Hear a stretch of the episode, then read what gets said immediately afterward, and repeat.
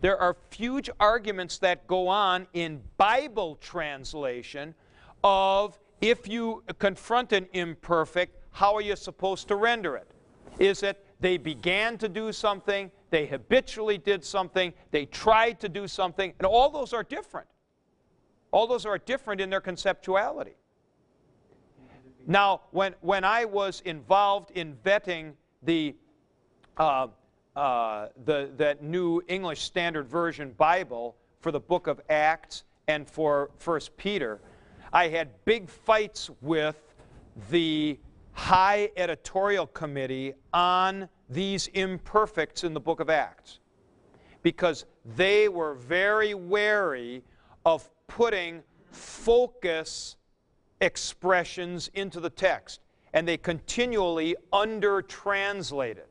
So instead of saying he was leaving or did leave or used to leave or habitually left, they would just say left because they weren't quite sure how to render this. So there's a huge issue here that involves translating. And, and as a matter of fact, as I said, along with, along with the middle voice and word order, these are the three major issues in why you need to understand Greek in the original because these are the three places the word order, the middle voice, and this focus issue that are, well, what shall I call it? The most um, uh, uh, critical for the full understanding, full understanding of the biblical text. Now, I've talked about focus here I'm going to put another word up on the board over here. I'll put it over on this side.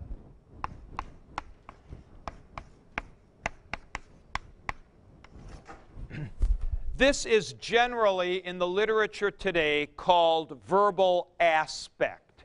Aspect.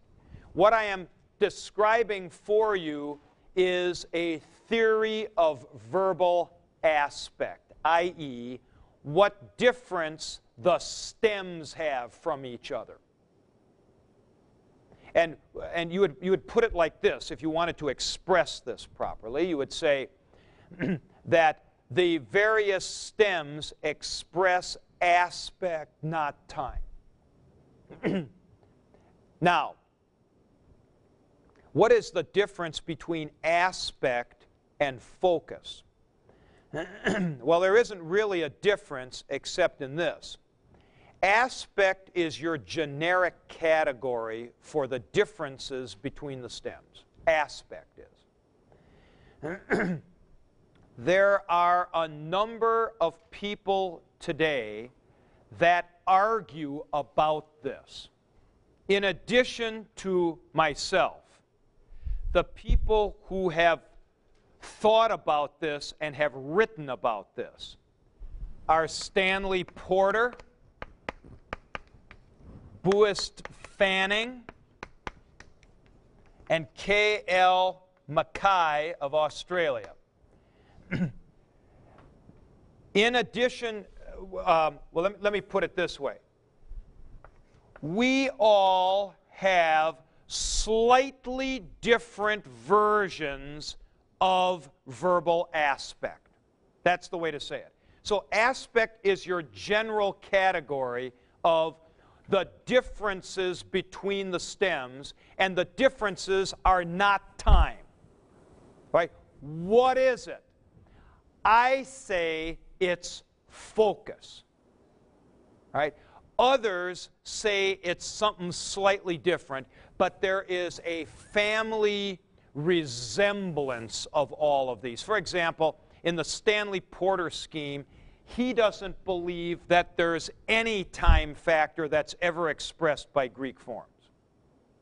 All right? Now, I mean, I don't know how that can be, but there you are. He and I have had a long, long set of arguments about this.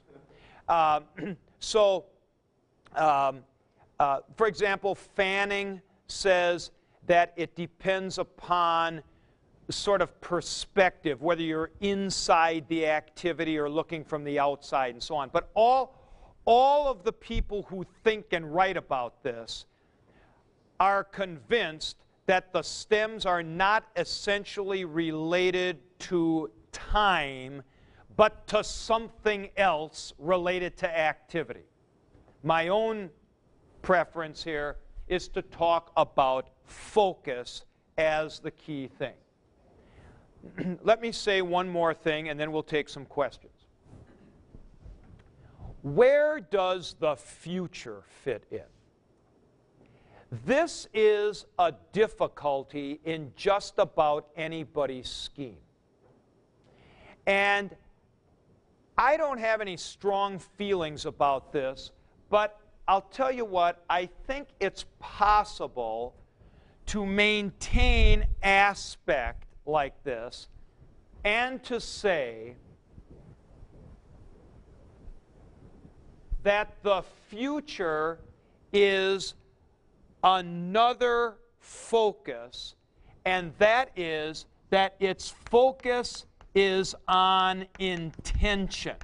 That when you're dealing with the future, you are not essentially dealing with time that isn't here yet, but with intentionality. Now, what may be an indication that this is correct is the fact of deponent futures. See, why are there so many deponent futures? Well, if if I am sort of involved with the activity and planning it, that's a middle kind of conception. So that, if, if that's the case, then the leips stem, the leips stem would be intentionality, and we would use Leipso here as our future, and, be, and there is nothing in the past. You don't ever augment that and put on secondary endings because intentionality is by its very nature future looking. Now, I have to tell you, this is not, so to speak, a smooth part of the system. All right? And everybody agrees to this. Some people just say, oh, you know what? It's really just time, and people had to have a way of expressing stuff that wasn't there yet, so they just welded this future thing on.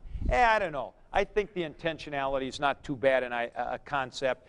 But, but th- this, this much you can take to the bank. And that is that the future is not essential to the aspectual understanding of the verb. Essentially, the first, third, and fourth principal parts are essential to the aspectual understanding of the verb.